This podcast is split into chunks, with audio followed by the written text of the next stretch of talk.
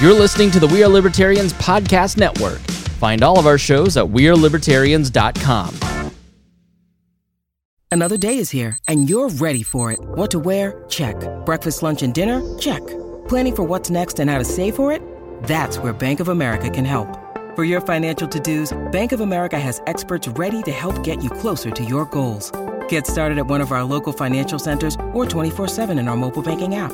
Find a location near you at bankofamerica.com slash talk to us. What would you like the power to do? Mobile banking requires downloading the app and is only available for select devices. Message and data rates may apply. Bank of America N A, member F D I C. When you need mealtime inspiration, it's worth shopping Kroger, where you'll find over thirty thousand mouthwatering choices that excite your inner foodie. And no matter what tasty choice you make, you'll enjoy our everyday low prices, plus extra ways to save, like digital coupons worth over six hundred dollars each week. You can also save up to one dollar off per gallon at the pump with fuel points. More savings and more inspiring flavors make shopping Kroger worth it every time. Kroger, fresh for everyone. Fuel restrictions apply.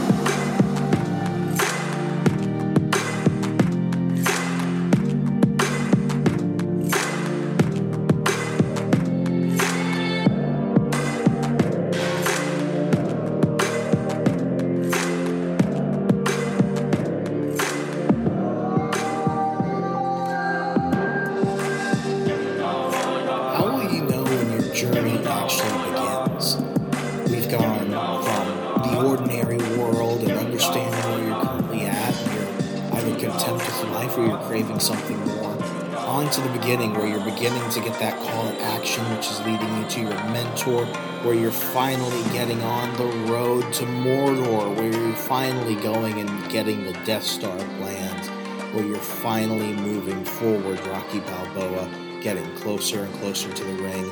Thank you, one and all, for tuning back. This is part five of our Build You Better series.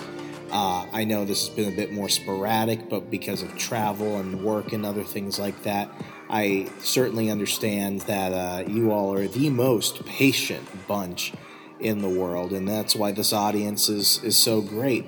I'm recording this after uh, finishing a, a jiu-jitsu class, and we had uh, U F C fighter Adrian Serrano uh, come, and I mean, you know, the, the guy was a bare-knuckle boxer. He was fighting in the no-hold, no-holds-bars, barred, yeah, the, the N H B league. He was a judo champion, and uh, tonight was one of those nights where I definitely know that despite the fact I feel like I'm the worst student at the school, I, I feel like I'm crossing the threshold, which is what we're going to discuss today.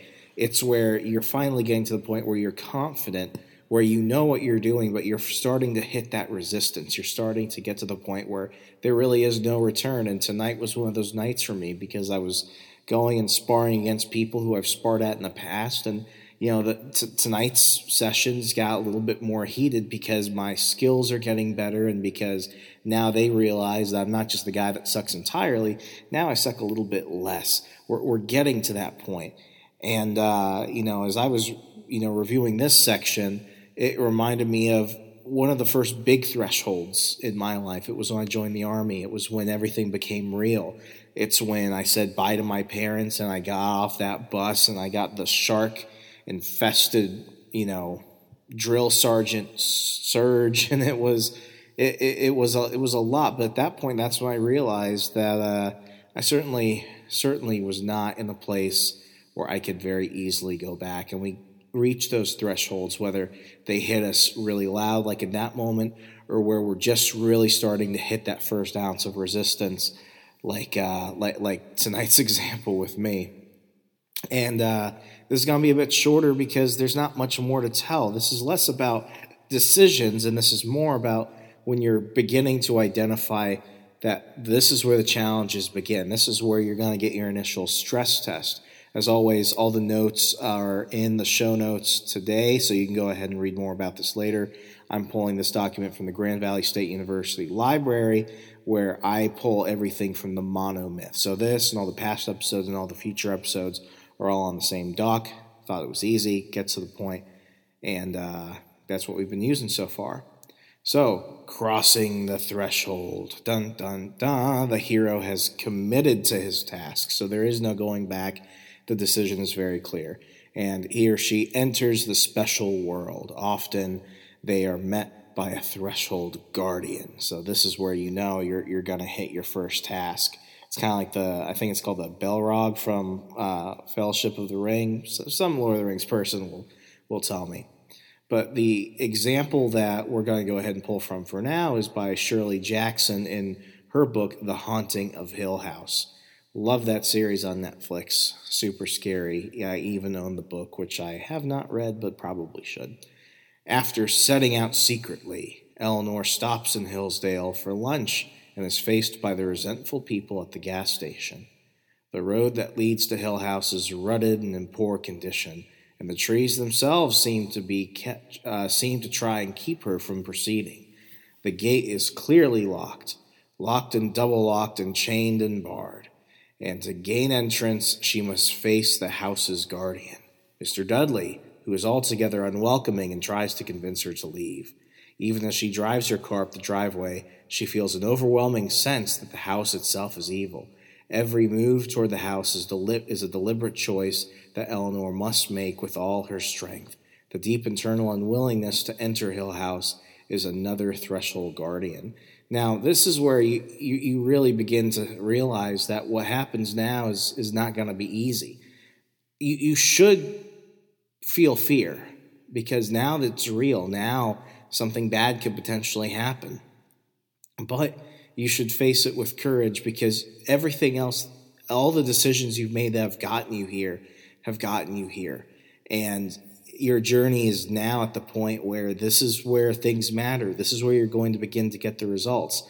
But while you might be fearful, understand that your fear is bigger than what reality usually is. There's a there's um, a thing somebody once told me where basically it's like every every terrible scenario in your mind is probably a million times worse than what reality is. And how often do we psych ourselves out? How often do we think of horrendous, terrible scenarios of how bad things can be? I certainly live the life of a catastrophist where I'm not pessimist or an optimist. I just assume the very worst outcome is the outcome that will be there, and that's something I've had to fight. That fear is natural. Remember, courage is not the absence of fear. It's confronting that fear. But you should be proud of yourself and you should move onward because this is not a choice. This is just the confrontation. This is just the next part in which you are about to cross that threshold onto the rest of your journey. So when you get to this point, don't see it as, ah, oh, it's the obstacle, ah, oh, I've been dreading this. See this as the culmination of all the decisions you've made, which are much harder. Because to get to this point, you already had to make incredibly difficult decisions. You already had to confront all the possibilities. Now it's here. Embrace it with a full chest and a full heart, and you'll proceed. That is when crossing the threshold becomes a reality.